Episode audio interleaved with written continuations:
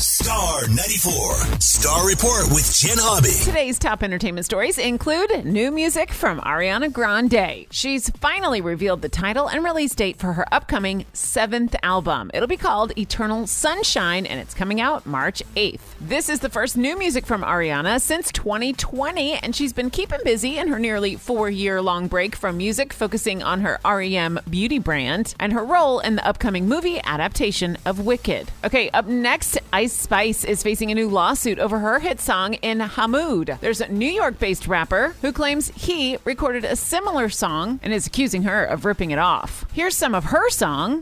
She a baddie, she know she a 10. She a baddie with her baddie friend. They like I tell you always stay hot. Oh, they mad cause I keep making bops. Oh, she mad cause I'm taking her spot. And here's some of his.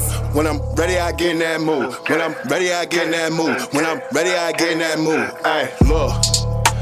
If you were the judge in that case, what would you say? Okay, and last but not least, did Kanye West really get titanium dentures that allegedly cost him $850,000? Some reports claimed he got all his teeth removed and replaced, but others are saying he just got the metal attached to his teeth. Now you're up to date. To keep up with the latest entertainment news, listen to the next Star Report coming up at 2:15.